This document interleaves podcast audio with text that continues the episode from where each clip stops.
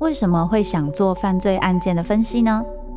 我不是要去讨论其中的猎奇性，这些犯下重大刑案的人，他们可能就是我们身边都会出现的一般人，只是因为发生了一系列的无法承受之重，最终被内心的怪物所吞噬。在这些悲剧性的案件中，你可以看见人性与心理的辗转坠落或求生，与你我都可能经历的深渊。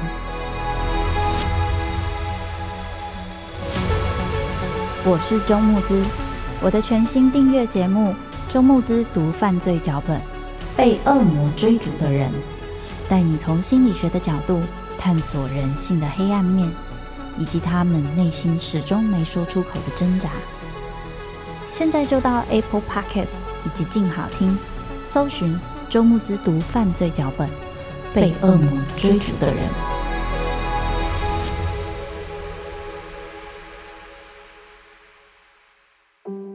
他故意把垃圾袋弄得沙沙作响，一定是习惯了嘈杂的环境才会这样。就近的安洁之所，人在立定志向时。往往都是不知全貌的。往圆山饭店的通路上已经车水马龙，有些人像汽车。在行进中陪伴，在独处时对话，随时随地用声音滋养生活。一周听一本有声书。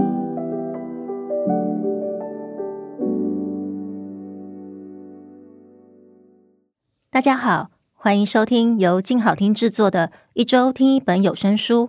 我是静好听产品企划云野，今天是大年初一，在这里祝贺大家新年快乐，万事兴隆。今天要跟大家分享的有声书是一本包含了不少传奇与人物故事的作品，《红房子：圆山大饭店的当时与此刻》。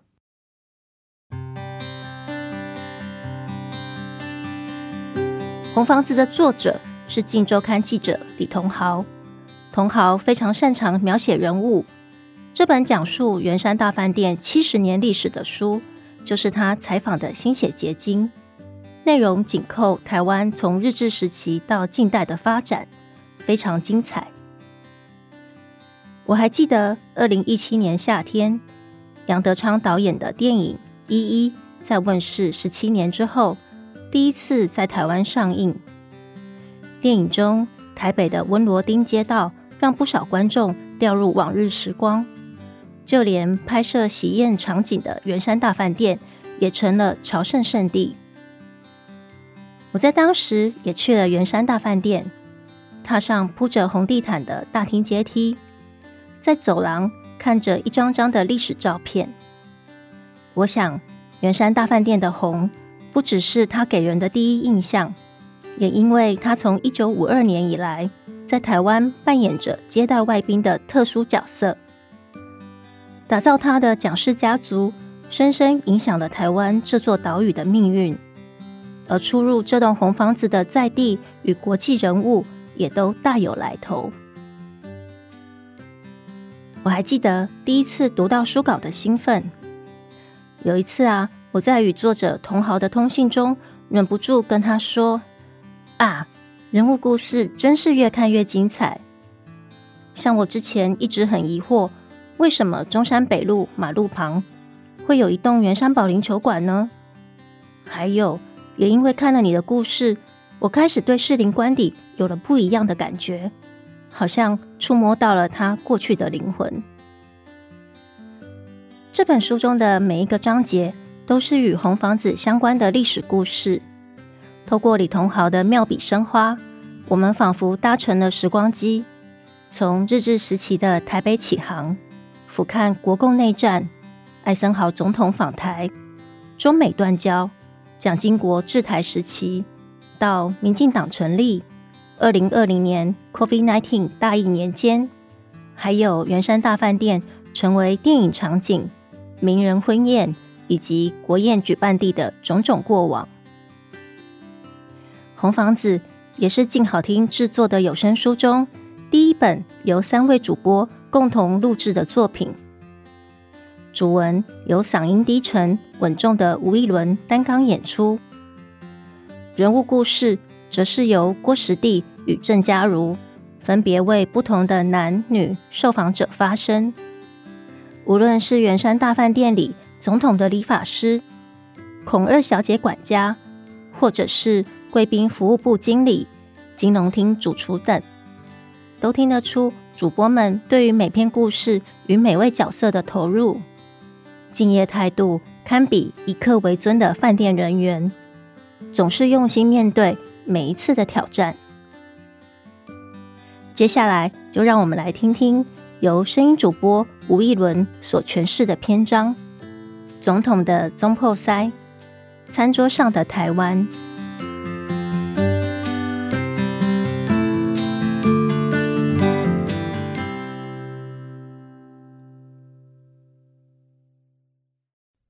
红房子，圆山大饭店的当时与此刻，作者李同豪，静文学出版，由吴义伦、郭时第、郑家如。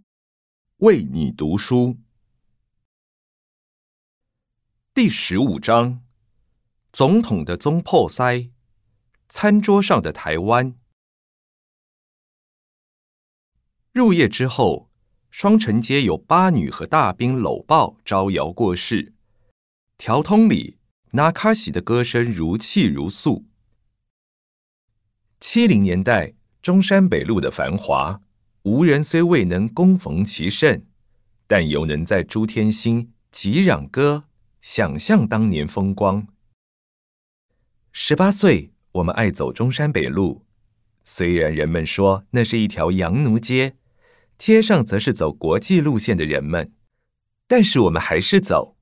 每一块红砖里都有我们的誓言和梦想。秋天的时候，我们立在街道上，仰脸等枫红；冬天，我们缩着颈子，拾地上的落叶。春天、夏天，我们则又走在绿叶的风里、荫里，快乐的想哭。年轻是和朋友们。快乐地一起哭在一个蓝天下。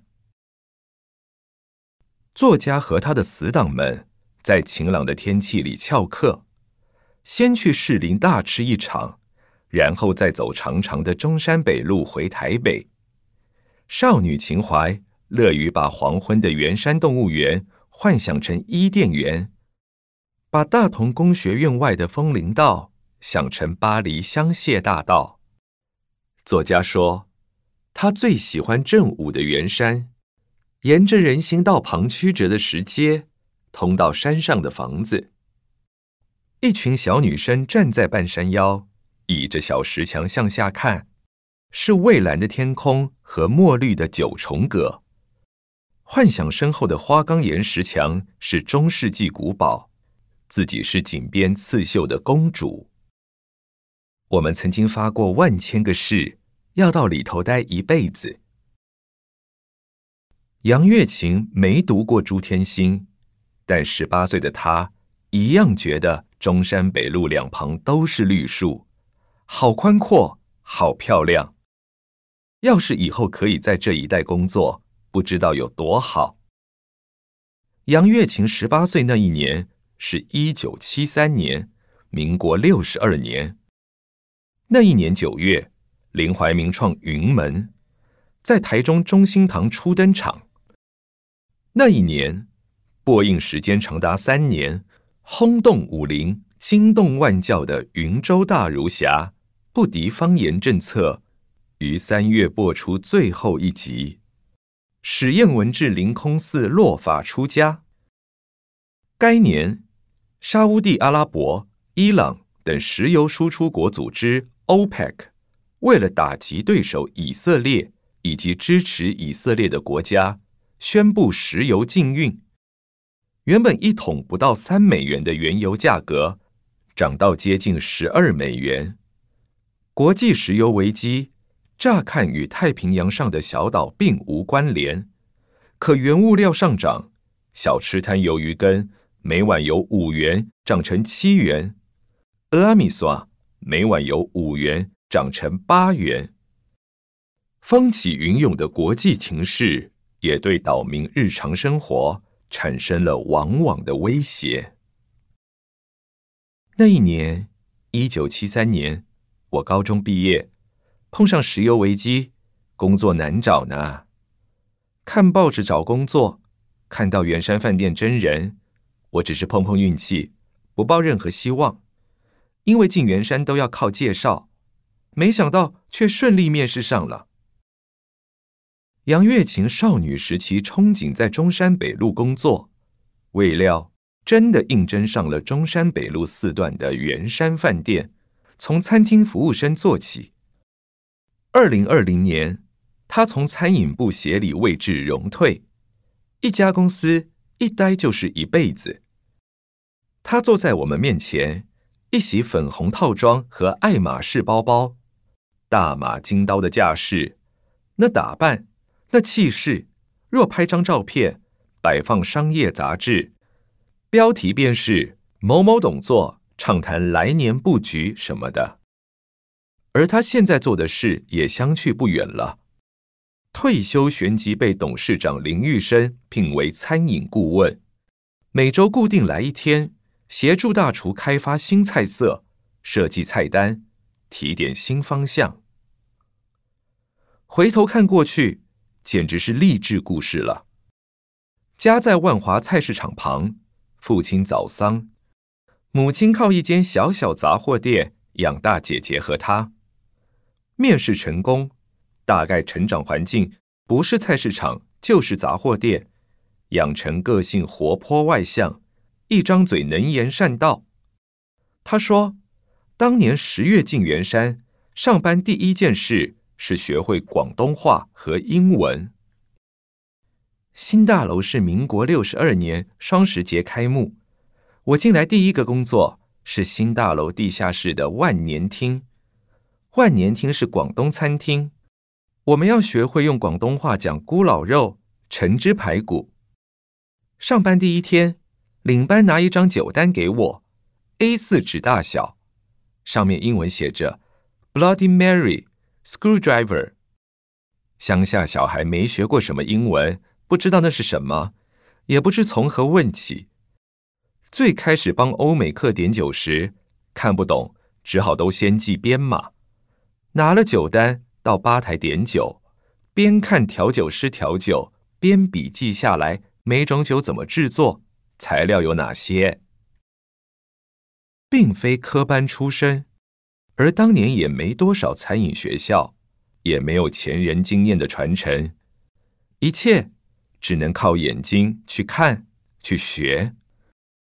当时很讲究礼仪，递完酒单要离客人三个座位远，眼睛也不能直视客人，只能用侧面眼角余光等待。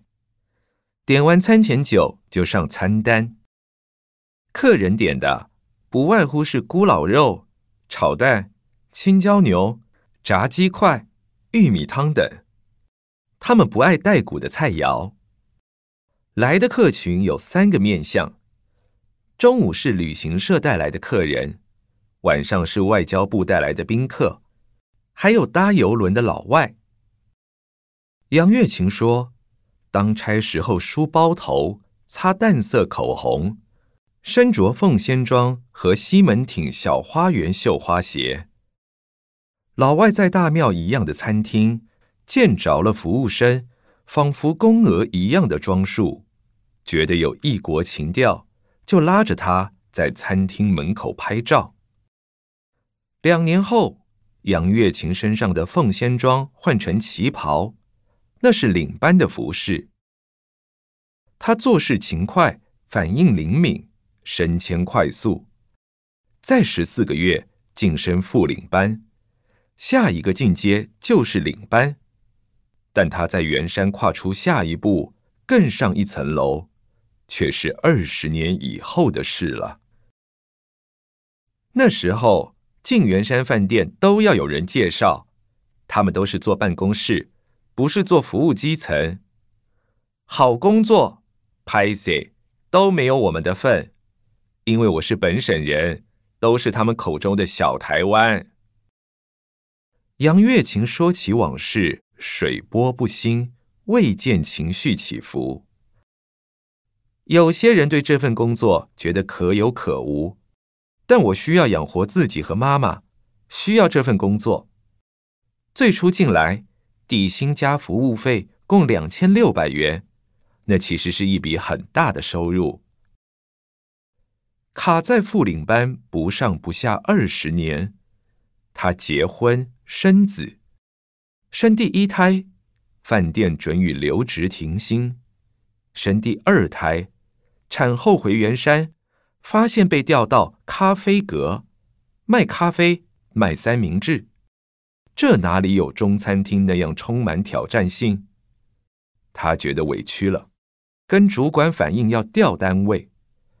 主管说：“做餐饮业，懂中餐也要懂西餐，不管在哪里都要结识自己的人脉，这是基本功。”他听进去了。咖啡阁待一年，我又被调到松鹤厅，我像是爬楼梯。一阶一阶的爬，我没有直升机可以搭，我要比别人加倍努力。小领班在圆山各大餐厅流转，万年厅、咖啡阁、松鹤厅。一九八八年，他又被调派宴会厅。这一年，他三十四岁，虽然依旧原职原薪，但面对的舞台。已截然不同。想听爱听，就在静好听。